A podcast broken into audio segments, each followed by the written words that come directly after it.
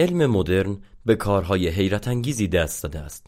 ارسال کاوشگر فضایی به سیاره پلوتون فهم ماهیت نور واکسیناسیون مردم جهان و غیره. بسیاری از دانشمندان و فلاسفه علم می‌گویند که قدرت علم در فهم کارکرد جهان ناشی از توجه شدیدش به شواهد تجربی است. فرهنگ غالب بر تحقیقات علمی را شاید بتوان این گونه فرمول بندی کرد. فقط وقتی نظریه‌ای با اطلاعات قابل مشاهده همخوانی داشته باشد می شود آن را معتبر دانست.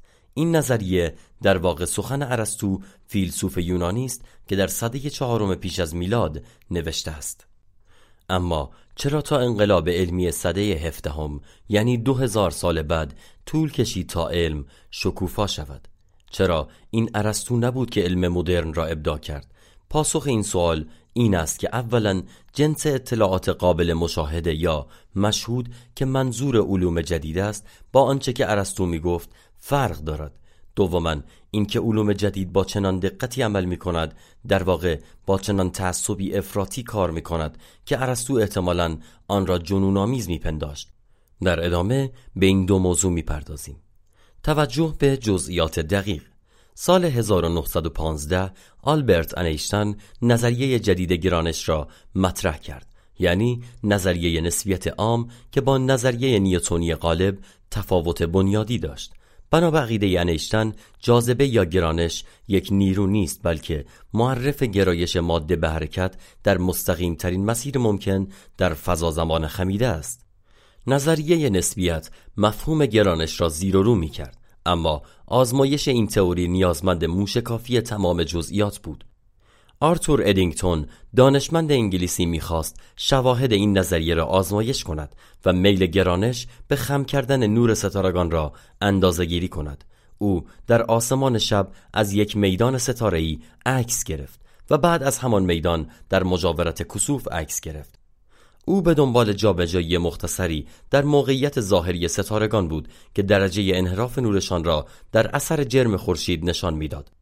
تغییر مکان ثبت شده روی صفحات عکاسی او کسری از میلیمتر بود و برای پذیرش دیدگاهی کاملا جدید درباره ماهیت نیروهای فیزیکی سازنده کهکشانها همین اختلاف جزئی دلیل کافی بود اما ارسطو به این فکر نمی کرد که با این مقیاس های جزئی به چنان مکانهایی چشم بدوزد. حتی متفکران دوران پیشا علم که فکر می‌کردند رفتار اشیا ناشی از ساختار میکروسکوپی آنهاست معتقد بودند که آدمها قدرت فهم این ساختار را ندارند.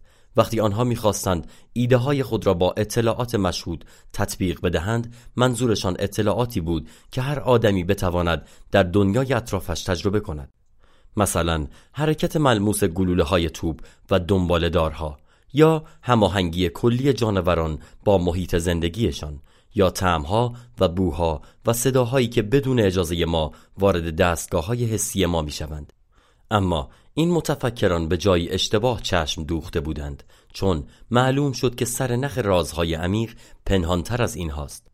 حتی در مواردی که شواهد قانع کننده را با چشم غیر مسلح می توان دید گردآوری اطلاعات لازم تلاش چشمگیری می خواهد. چارلز داروین حدود پنج سال با یک کشتی سیمتری به اسم بیگل اطراف دنیا دریانوردی کرد و شواهدی را که برای نظریه تکامل طبیعی او مفید بود ثبت می کرد. روزماری و پیتر گرانت دو زیست شناس دانشگاه پرینستون به پیروی از داروین حدود پنجاه سال هر تابستان به دیدن جزیره کوچک دافن ماژور در گالاپاگوس رفتند تا جمعیت پرندگان معروف این جزیره سهره یا فنچ های گالاپاگوس را بررسی کنند. در جریان این پروژه آنها حتی شاهد تولید گونه جدید بودند. در بسیاری از پروژه های علمی دیگر هم که توجه به جزئیات ظریف اهمیت دارد به همین نحو مطالب سختگیرانه ای وجود دارد. پروژه LIGO برای رصد امواج گرانشی در دهه 1970 آغاز شد و در دهه 1980 تقریبا تعطیل بود و حسگرهای آن تازه در سال 2002 به کار افتاد و بعد بیش از یک دهه هیچ چیزی پیدا نکرد. بالاخره با ارتقای دستگاه ها در سال 2015 امواج مورد نظر کشف شد در این زمان دانشمندانی که تمام عمر کاریشان را صرف پروژه لایگو کرده بودند دیگر از سمتهای اکادمیک قدیمیشان بازنشسته شده بودند. قانون آهنین علوم مدرن چه چیزی دانشمندان را وادار می کند چنین پروژه های عظیمی را به عهده بگیرند؟ این سوال ما را به دومین تفاوت بین شواهد مورد نظر علوم جدید با شواهد مورد نظر ارسطو میرساند. همانطور که توماس کوهن فیلسوف و مورخ آمریکایی نوشته است چیزی در وجود نهادهای علمی هست که دانشمندان را وادار می کند طبیعت را با چنان جزئیات عمیقی بررسی کنند که حتی تصورش سخت است.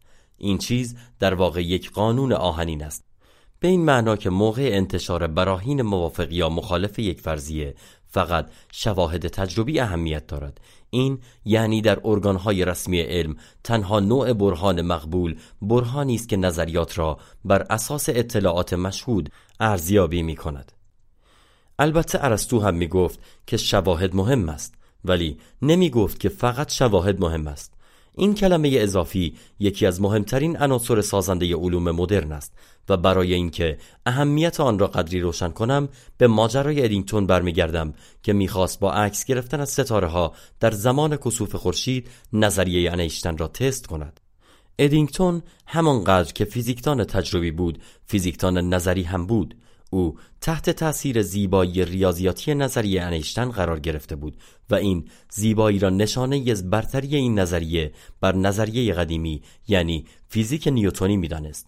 او خود را وقف این کرد که نظریه نسبیت را بر همین اساس ترویج کند و به مدد سبک نگارش زیبای خود و ارتباطات علمی فراوانی که داشت مزایای زیبا شناختی این نظریه را تبلیغ می کرد اما در برهان علمی فقط شواهد تجربی اهمیت دارد.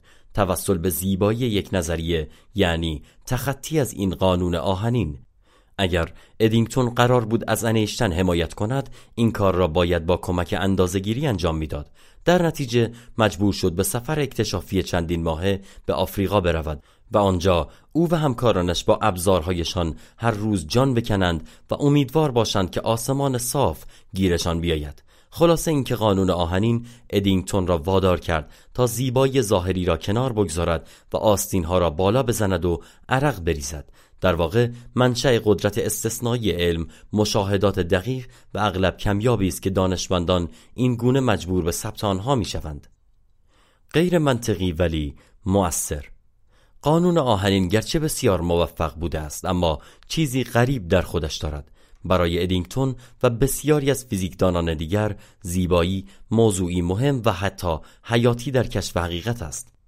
استیون واینبرگ برنده جایزه نوبل نوشته است اگر نظریه فاقد زیبایی باشد نهایتا آن را نمیپذیریم. اما قانون آهنین می‌گوید که در برهان علمی یا دست کم برهان علمی رسمی و مکتوب زیبایی ممکن است هیچ جایی نداشته باشد.